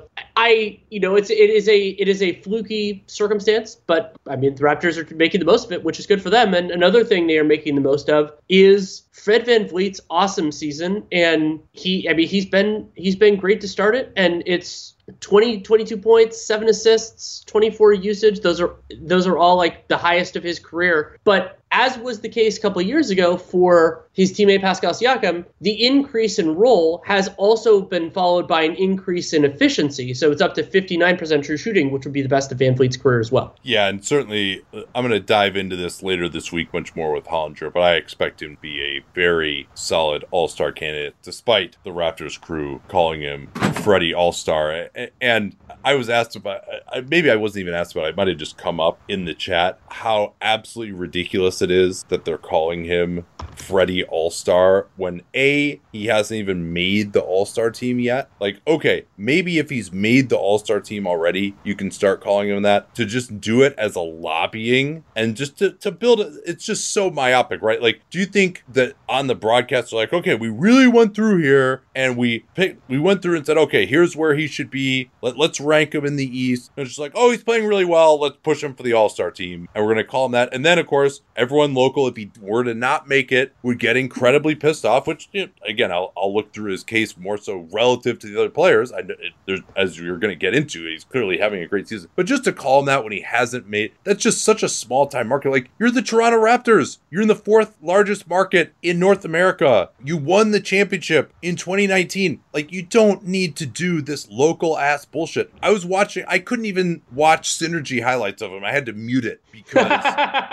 every anytime he made a shot, it was Freddie All Star from the corner. No, his name's Fred VanVleet. And to me, it distracts from just it, it's it's a side thing for him having a legitimately really good year. And so I was interested in what's driving this combination of higher usage and higher efficiency. And while part of it is, you know, VanVleet shooting 41% from three on roughly the highest three point volume of his career, there are a couple seasons around this that he's done. Bigger drivers actually improved two point shooting. He's 44% from two career, 49% this year. And one big part of that is he is doing better around the basket. 67% is a career high, much better but that's only about a fifth of the twos that VanVleet takes. I think it's roughly 10% of the shots overall. Instead, the bigger swing is long twos. And so VanVleet, his career high before this year of a full season is 39% on what Cleaning the Glass calls long twos. He's at 58% so far this year. That feels anomalous, even though there is some improvement. And can players do that in their age 27 season? Sure. I mean, it's, it's possible. That doesn't mean that he's like not an all star or anything like that. It does mean, though, that there is, I would expect some regression to the mean. But the numbers are just, some of the overall stuff here is just wild. 1.6 points per possession on catch and shoot is phenomenal. That's 99th percentile. And then over one point per possession on pull ups, fantastic also. So I, you know, like the idea of whether he's an all star or not, I'm thinking of it more in the abstract. I think he has played at an all star level, depending on depending on if there's like an absurd number of good guards in the East, which I don't think there are. Um, but I think we celebrate his good year without the label. That's just the way we do it. Well, we can. I, will be willing to say that he should make the All Star team when I actually really do the work to go through and compare him to everyone else. He's been awesome in the impact metrics. Or hey, if he actually makes the All Star too, then I think sure. you, can, you, can, acknowledge him as that. But this is like that's some Sacramento Kings shit to call him Freddie All Star. You've got Kawhi Leonard playing for your team and DeMar DeRozan and they Kyle won a championship a couple years ago. You, you got guys who make the All Star team and start the All Star team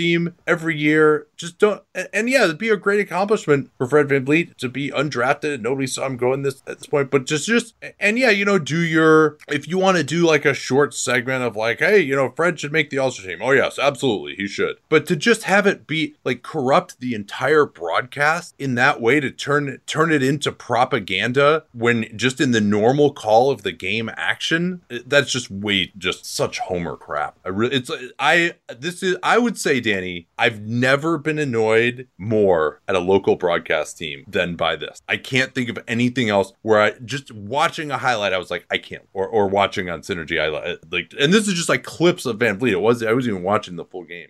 At Bet365, we don't do ordinary. We believe that every sport should be epic. Every goal, every game, every point, every play. From the moments that are legendary to the ones that fly under the radar. Whether it's a game-winning goal in the final seconds of overtime or a shot on the goal in the first period. Whatever the sport, whatever the moment. It's never ordinary at Bet365. 21 plus only. Must be present in Virginia. If you or someone you know has a gambling problem and wants help, call 1-800-GAMBLER. Terms and conditions apply.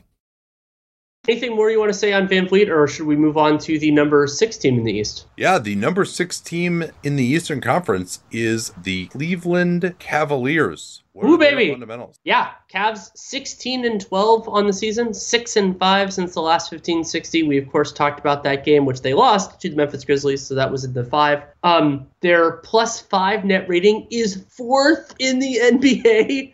Um, Cleveland 15th on offense, monster third on defense. And Elo, 85% chance of making the playoffs. Raptor just 52%. It thinks they'll be tied for the seventh seed. I'm more optimistic than the than the Raptor model. I, I it's I think the Raptor model was doing what I did, where it just thought their players weren't as good, and their players are better than that. Um, and part of that is, is, is Darius Garland. I mean, so just to get the numbers on that, 113.3 cleaning the glass net rate or not net rating, offensive rating when Garland is on the floor. That's really good. Like that's about that's the 74th percentile, so you know three quarters of the league, and it drops. This has been part of one of the challenges for the Cavs. It drops to a 106 when Garland is off the floor. Not having Sexton has hurt that. Now Rubio's out for the year, and hopefully Rajon Rondo can not fix, but help some of that. Yeah, Rondo played in their nice win in Portland, although obviously no McCollum or Lillard for the Blazers. But any road win on a West Coast trip is solid. They, they took care of it pretty easily. And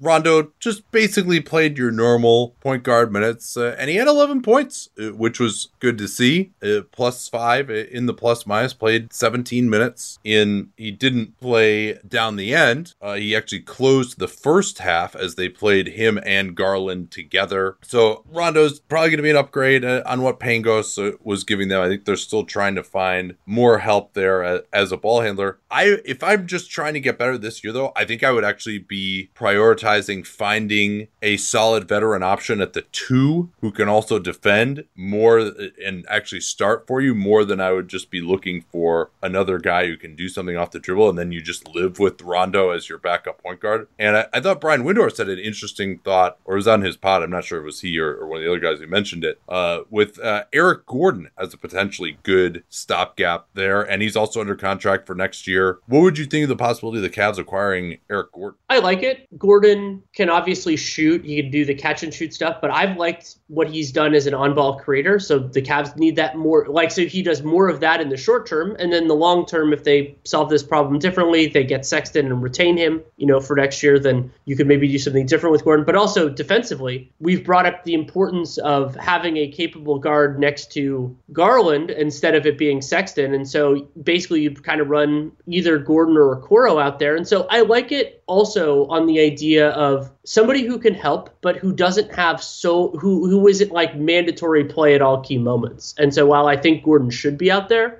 if Okoro blossoms and is playing well, has some good moments, or is a particularly good defensive fit for who you're facing in that moment, sure, play him. Yeah, with a, Okoro out in the midst of a two to three week absence, it's been Lamar Stevens starting. He's been getting mostly the the Keith Bogans. He got a very short stint in the second quarter in that Portland game, then only got, got the Keith Bogans second. And the closing lineup was interesting. They went with Cedi Osman at the two, and I think uh, JB is just going to have have to, for the time being, I think just do the closing lineup on, on a game by game basis. If the other team doesn't have a wing that they really are struggling to guard or a pick and roll point guard that they're really struggling to guard, which I mean, most teams are going to have either a good wing or a good pick and roll point guard, but they also have, they're also playing the two bigs together behind them. So maybe they're just like, hey, we'll, we'll give up some mid rangers. That's okay. And then we'll either play Markkanen or Love at the three. Probably Markkanen, he's got, at least has a little bit more mobility defensively. And then just that two position will be a revolving door. I don't think they'll go with Stevens. Maybe they'll look at Rondo in the time being that maybe it'll be Okoro, um, or maybe it'll be Osman. Maybe more likely to be Osman. Honestly, Osman actually played the last 18 minutes. He got the Mirotic. We, we had a Bogans and a Mirotic. And, and, a lot of times those those go together. In fact, in fact, Osman replaced Stevens in the second half and then just never came out of the game and had a nice game with 14 points, played 31 minutes. And he's as as we talked about on previous 15 and 60, he's had a, a nice really he can do a little bit of pick and roll. It gives them maybe enough ball handling there. So offensively, I think you feel pretty decent about that group. It's just Osman and Garland as your defense backcourt that's leaving a lot for Mobley and Allen to clean up, but they are quite capable there as well. Let's say these guys uh, to finish up the Gordon discussion, and I you know I think I don't think it would make sense for them to give up a first round pick to get someone like Eric Gordon. I think Agree. They have other they have other resources going forward. And then there's a team like maybe the Lakers where it would make sense to give that up. Teams that are just more more into it. Well, and with and with now. Kevin Love's play, you know, uh, I don't know if offloading the last year of his salary is as valuable as it was before.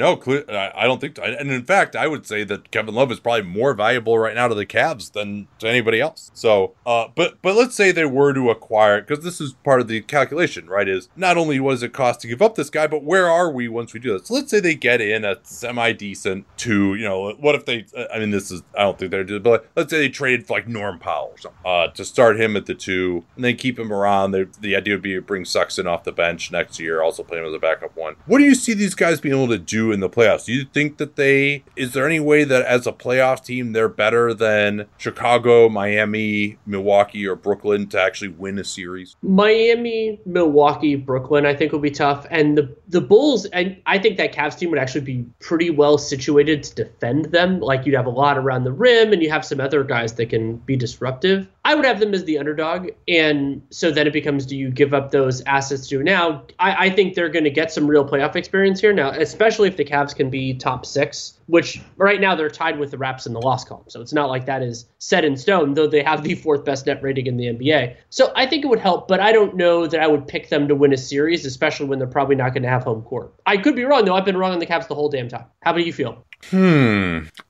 Yeah, I would. I, I mean, and also there could be injuries, of course, too, which is a, a big part of this. But I would make them underdogs against. I guess you could throw Philly into that mix too, and Philly may make a trade. Yeah, that would be interesting. Cavs versus Sixers, although it doesn't seem like there's really going to be a way for those teams to match up. I don't think, unless the Bucks, Heat, or Nets or Bulls like really fall off. I think that's looking like a pretty decent chance. Like that's going to be kind of our locked in top four, but maybe maybe a trade by the Sixers could change that. Seems like the Cavs are more destined for the sixth seed at this point. Raptors are coming on too, though, so that'll be that'll be something to watch. They're actually tied in the loss count with the Raptors, but the Raptors have had some games canceled, so they're in 1917. But the Cavs also have a very easy schedule going forward, which is part of this. But I think they're looking at either the fifth or the sixth seed, so they're not going to have home court and maybe a slight chance of getting up four. But I, I just and, and then even if we're talking about them having a little more confidence of the two, they're just this is also a team that doesn't have any playoff experience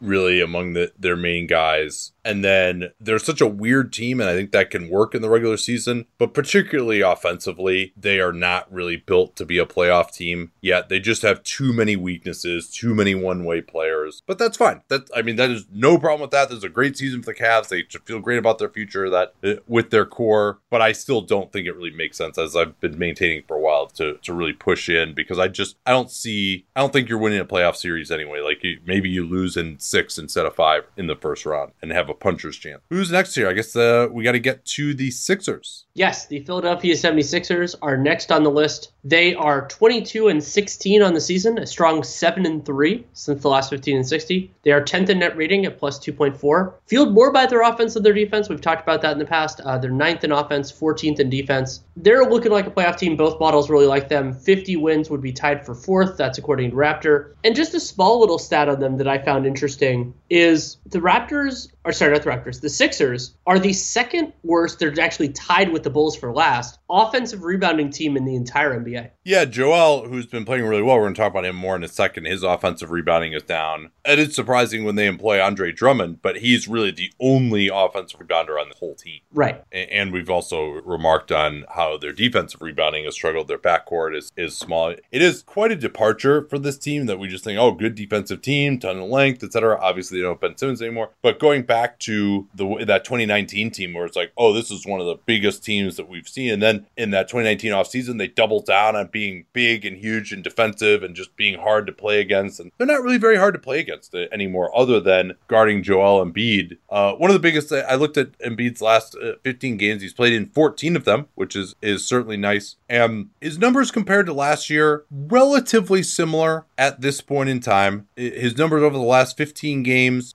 I wanted to really see because I, I thought what made him so unguardable last year was that he became an elite mid range shooter on those face up plays. And so you basically just had to double team. The other thing that he has probably been doing, I would say, better than at any point in his career is passing the ball. He's at 4.3 assists per game, and he was at 2.8 last year. He had a couple of awesome passes in their last game to Matisse Thybulle for big highlight jams, uh, just quick over the shoulder passes to cutters, and he's doing better finding guys on the weak side. Also, it's a lot easier to assist guys and assist guys directly when they actually have more modern NBA spacing. So I would say the one thing that I think is objectively better for him this year is his playmaking. And of course, Ben Simmons hasn't had the ball as much uh, anymore either. So, and I think there's maybe something to the idea that they really aren't a very good passing team. And so that's kind of hurt his ability to get the ball in the spots that he's wanted to. And the two point percentage is better than it was, but it's still slightly under 50%. And last year was a career high 54%. And the big difference there, of course, was in the mid range shooting. A, a year ago, he was 50% on twos outside of 16 feet. He was 48%, 10 to 16 feet. And then also from floater range, 44%. Those numbers, long twos, 40% this year, so down 10%, down 6% from 10 to 15 feet, and down 7% from floater range. I thought, okay, maybe he was just off at the beginning of the year. Let me look at the last 15 games. Well, on twos outside of the paint, he's still only at 43%, which is still better. That's above league average. But that's that's broadly in line with his career averages before that. So Embiid sure. this this year, um, 42% on 10 to 16, 42% career, 40% versus 42 from six. So like basically last last year, it's sort of Julius Randle e, where it's like last year was so much better, and you hope that that was just the new normal, and maybe it wasn't. Yeah. Now he is shooting a career high from three at 39%, but the volume has not been a huge amount. He's on track to exceed his volume from last year, but we're only talking about 90 attempts here. So if he just missed three more attempts than he has, that just shows you the volatility of, of that stat. And that's why we say, hey, 750 attempts is when you kind of get to the this is the number. But he was 38% last year, 39% this year. So it's starting to feel like at least he's uh, above what his career average is, which 33%. And that's important. Here's the other big difference from last year his post up numbers are still relatively similar. They are at 1.04 points per possession, 74th percentile this year. Last year he was 83rd percentile, but that was 1.08. So it's definitely lower than it was last year when he was just absolutely unstoppable in the post. Highest volume and one of the highest. Uh, I think he might have been the highest efficiency, high volume guy that was out there. Still, really not that effective as a pick and roll roll man. Many of those plays come uh, out of more pick and pop than a, a lot of bigs. As a spot up guy, he's actually been a little bit better this year, but he doesn't take very many catch and shoot shots overall. But the big difference is this isolation game has been a lot worse this year. And in particular, it's his isolation drive game. Yeah. This year, all right, let's start with last year first. When he drove out of ISO, either for to put the ball on the floor and pull up or get all the way to the rim, he was 35 out of 69. And he got fouled. He still gets fouled a shitload, right? He still he gets he got fouled a third of the time on those isolation drives drives last year. That's about the same this year. So that's actually saves his efficiency some. Some, but when he actually shoots on drives this year, he was over 50% last year on shots out of drives. Um, I shouldn't say drives because that's a little bit different than the NBA tracking data drive. This is basically on an ISO where he doesn't just shoot it, right? Which he's also which he's awesome at, by the way, right? That's I've said that's always the first thing. Like if he turns and faces on an ISO and just shoots it, he's he's gonna shoot well over 50%. You gotta force him to put it on the floor. So times when he puts it on the floor out of an isolation, he's 10 out of 36 Ooh. this year after being over 50% last year. And that's really interesting. I didn't get a chance to dig into the film specifically on those plays. He still gets fouled on these plays a lot. But you would think with, in theory, more spacing this year that he could be even more effective there. And then the other thing that's just is reduces efficiency a little bit, although he's relative to league average, he's actually about the same in efficiency this year as he was last year, is he shot a career high from the line last year, 86%. Now he's down to 81%. So just like subtle declines in a lot of areas, but it's really like his best game of the year, I thought maybe was the one against the Celtics where he had 41. That's the time when you're just like, all right, this guy feels absolutely unstoppable right now. Like this is this is the guy who's going to be able to dominate in the playoffs when he's really hitting that mid ranger. I think just given the nature of his game, we haven't seen him have a, a, great series beyond the first round yet. I don't know if he's even ever had a great first round, frankly, in part due to injury. What I know but, that they're like in yeah. the in that Raptors series, the second rounder in 2019 the numbers when Embiid was off the floor were horrendous for the Sixers, but I didn't think he was like a monster in that series. It was more not offensively. No, yeah, Mar- Marc Gasol really shut him down. Yeah, it was just that they couldn't do anything when he was off the floor. That's a different thing than he was great offensively. So next up here, the Milwaukee Bucks are in fourth place. We're gonna actually save them and the Nets because I know we both watched that Nets Bucks game. We're gonna save that for tomorrow's Dunked On Prime episode and, and skip those teams for now. We we got the Heat and the Bulls left still. I mean, we're probably going to spend at least 20 minutes on that game, I, I, would guess. So we don't quite have enough time here to do that because uh, uh, today is Clay Day. Mm-hmm. But and, and because we're already to... we're already pretty close to the two hour mark. But let's continue with the Miami Heat. They are 25 and 15, strong nine and fours the last 15 60. They are fifth in net rating at about a plus five, sixth in offense, sixth in defense. One of the few teams that well, one of the teams that's top 10 in both. Optimistic, of course, in both the models. And to me, this has been a really impressive stretch for the Heat as an organization, for Erik Spoelstra as a coach, and everything else like that. Um, we'll talk about their win over the Suns like that. I, I want to talk about that a little bit, but let, us kind of catch up on some other stuff first. Yeah, one of the biggest things that I think is interesting is Max Strus has started the last two games, even with Duncan Robinson available. Robinson was in the protocols, but I mean, the way Max Strus has played, number one, he shot it better than Robinson. I don't know if you played a thousand seasons whether you would end up considering Max Strus a better shooter than Duncan Robinson. I still think Duncan Robinson is a little bit purer of a shooter than Max Strus, uh, although Strus certainly is very aggressive shooting the three as well. But Strus is better in basically every area other than shooting, and he's pretty darn close as a shooter uh, as well. You could, but and he can still. The maybe the most important thing is that you can still run the same types of plays with Strus as you can uh, for Robinson. And Strus is also able to attack the basket. He's rugged. He'll jump in and take some charges, and he's not going to just get completely overpowered the way that Duncan Robinson is. Uh, I wouldn't say that Strus is like some great defender, but I think he's also not someone who just has a target on his back uh, as well. And Robinson came in and, and, was great in that Phoenix game coming off the bench. And maybe he's better off the bench. He you can play he and Herro together more easily against bench units. And so I don't know. I think I think I, I would guess and particularly the way that Erik Spoelstra does things. And they have, you know, Duncan Robinson, I don't is not a sacred cow. I don't think, despite the fact he's on that eighteen million dollar a year contract, and Strus is on a two year minimum after being on a two way last year. That I mean, Duncan Robinson got his slot because he was brought in to start over guys who had more of a pedigree back in the nineteen twenty season. So the Heat are not scared to do that. That raises the idea to me, Danny, that if the Heat do want to upgrade in some way, and I don't know that I actually really feel like I needed to make that much of a deal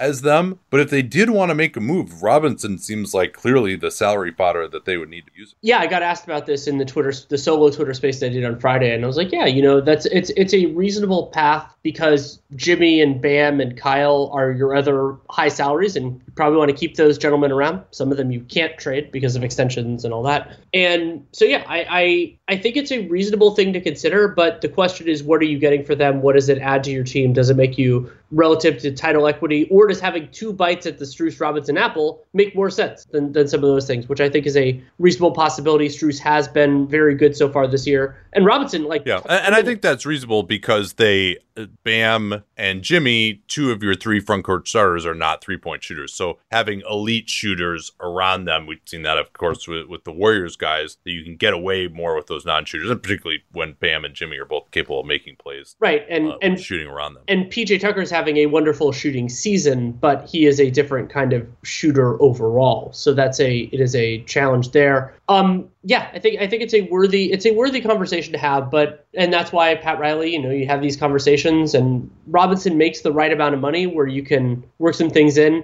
I don't think the Heat, you know, they I don't think they want to dip into the the tax. They are hard capped, but they could still dip into it a little bit, depending on their non gear their uh, unlikely bonuses and stuff. I don't have their full structure, of course, but yeah, it's a, it's a, it's a it's something to consider. Another part of why this run for the Heat has been so impressive to me is because they've been shorthanded with multiple absences at the same position, and so that with Bam out and then Dedmon going down, Omer Yurtseven has been the starter. The summer league standout has been very productive statistically, and the Heat are five and two since he took over as starter, plus eight clean the glass net rating, which is fourth in the NBA during that time period. Yurtseven, 12 points, 15 rebounds. Though incidentally, he's doing it on 49% true shooting, so you know it's a little little bit there. That's you would you you know getting getting putbacks and offensive rebounds versus you know driving efficient offense yourself. But for me, the cherry on top at the moment of the Sunday was the last game on Saturday's slate was Heat Suns. Jimmy still out, and I'm just like, well, I'll watch a little bit of it just as long as it stays competitive. Well, that ended up being correct, but not because the Suns blew out the Heat, but because the Heat, through primarily a 38 21 second quarter, just crushed a lo- pretty damn close to full strength Phoenix team. Yeah, Ayton was back. I think some of those guys were just in their first game back. They were. I think those. I think it was Jae Crowder's first game back. Yeah, and you know the Heat did shoot 22 of 44 from three, but they also have really good shooters. Yeah. And Duncan Robinson, we mentioned, it was eight out of 16 from three. And then Strus in the starting lineup was four at eight. Robinson did actually play more minutes uh, than Strus, and then Tyler Herro uh, had an awesome game. He blew up uh, with 33 points on 12 of 20. Actually got six free throw attempts, which was good. But it's not like the Suns were terrible shooting the ball either. They were 41%, but they forced the Suns to shoot 36% for two. How did they do that? The Heat do a really good job of, they're very aggressive schematically of, you know, trying to prevent drives and trying to prevent damage in the paint. So it isn't just Yurtseven. He did have some decent verticality plays, but I thought they had, they threw bodies at the Suns and were trying to, trying to make shots harder in, especially from floater range and mid range. And some of it is good shooters not making as many, but I thought they were also well contested. Devin Booker was one of eight in the paint, and Chris Paul was two of eight on twos overall. Worth noting that Booker did take 13 free throws, so some of that is just you can forget you kind of converted in a sense. And I talked about how it's kind of bodies, not shot blocks, and a, a, like a good way of measuring that is that Miami, you know, so Phoenix only shot that 36% on twos. Miami only blocked one shot, and it was Tyler Herro. I don't quite remember the play where it happened. So I thought they did a nice job just making life hard, congestion, and then they, they did give up some threes, and they did give up some threes to good shooters. But the math problem, I would say, worked out pretty clearly in their favor. Even though the Suns got up some free throws, they got up some threes. If you're shooting 36% from two, that's a problem. And also, they ran something. Nekias Duncan did a nice job highlighting this that I really liked, where they had Duncan Robinson screening for Tyler Herro. And the Suns just didn't like they're a very good defensive team. They didn't really know how to handle it. Both guys kind of trailed Herro for just long enough or trailed Robinson for just long enough for Herro to drill the three. Just like, ooh, like that's a like that's a nasty thing for a shooter to screen for a shooter. And both like neither guy is necessarily the defender on them is super involved in screening action. So the defenders might not know how to handle it. Yeah, Miami is gonna be very, very dangerous. And I'm not gonna say this now, but I think think there's a possibility. I mean, obviously, I want to see how they look when all these guys get back and stuff. I want to see what moves the Nets make at the deadline. I want to see whether Kyrie Irving will be playing in home games or not. I want to see if the Bucks can fortify their depth. I think there's a possibility that I will pick the Miami Heat out of, and if like if if the Heat got whole and neither the Nets nor the Bucks made any moves, I would very seriously consider pick to come out of. Their defense is I- just going to be so filthy. All right, let's get to our last team. Again, a reminder that we're going to discuss Bucks and Nets uh, tomorrow. The Chicago Bulls, number one seed in the East right now, Mr. Leroux. They definitely are, and the Bulls are that on the strength of a 26 and 10 record and a perfect 9 and 0 since the last 1560. I have some specific stats on that that we'll get to in a second. They're seventh in net rating, plus 4.4 is very strong. Fourth in offense, 11th in defense. And the models really like them. 51 wins per Raptor would be tied for first in the Eastern Conference, and both models give them a 97% chance of making it. The stats during the nine game win streak 9 0, of course, plus 7.7 net rating is great. And they're second in offense during that stretch. Incredibly, so that stretch is actually almost a month because of some postponements. Do you want to, uh, did you already look at it, or do you know the team that's ahead of them in offensive rating during this stretch? That's interesting. So this is since when? roughly During the nine-game roughly since like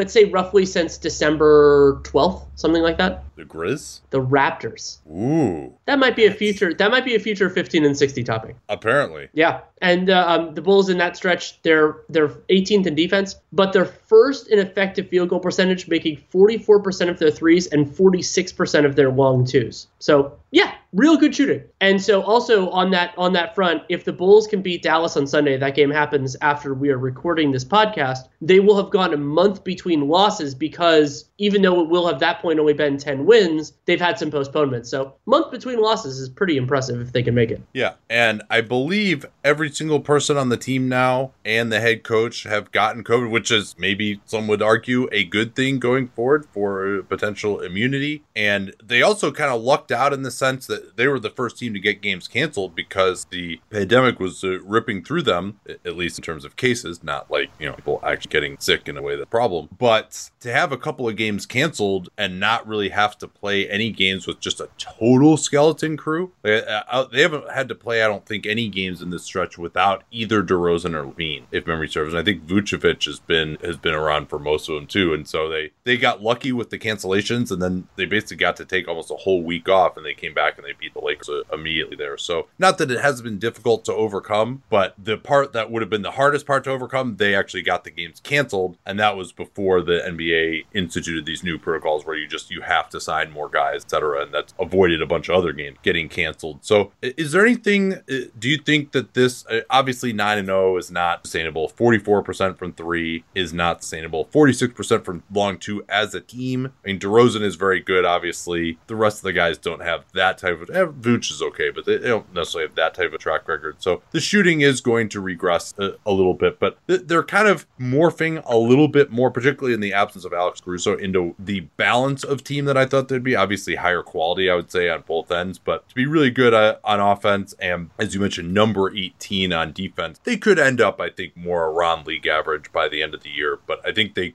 have a decent chance of being a very good offense. We'll see how the return of Caruso changes that. But in his absence, uh, Coby White has come on. Obviously, he struggled with that shoulder issue early. He was kind of in and out of the rotation. When they're at full strength, you know, he's still, I think, even after this nice recent stretch, going to be competing with Ayo Dosunmu for fourth guard minutes. But certainly during the regular season, he can give them a little bit more. Got a lot of attention for a 12 assist game against Atlanta. And I thought he did show off better passing than we've seen from him at basically any, any other time. I, I watched all of his assists in this recent six game stretch where, despite the 12 game, and he's playing 33 minutes per game, still hasn't exceeded five assists in any other games other than the 12 assist game in the last six. But th- that game looked pretty good. He really looked good in that game and some of the other ones when it watches other assists as well. Uh, getting pocket passes, he and Tyler Cook uh, at backup center uh, got a nice chemistry, set up a, a few dunks there. Thought White did a good job of tightly navigating around the screen, but then keeping the guy guarding him more on his back, which is an important skill, not only to prevent him from getting back around, but also to kind of prevent the guy guarding you from veering back onto the big. And so once the guy gets on your back, then you really have that true two on one situation. You're also in between where he would need to get to pick up the big man. And so that's why they're able to get those pocket passes for Dunk. He had one nice drive from left to right into the lane, uh, coming off that Vooch handoff. And then he twisted around to throw it way back out to the three point line to Vooch for an open three. That looked pretty good. He had a couple nice skip passes to the weak side. And he's had a, a couple of drives where he found nice little dump offs to guys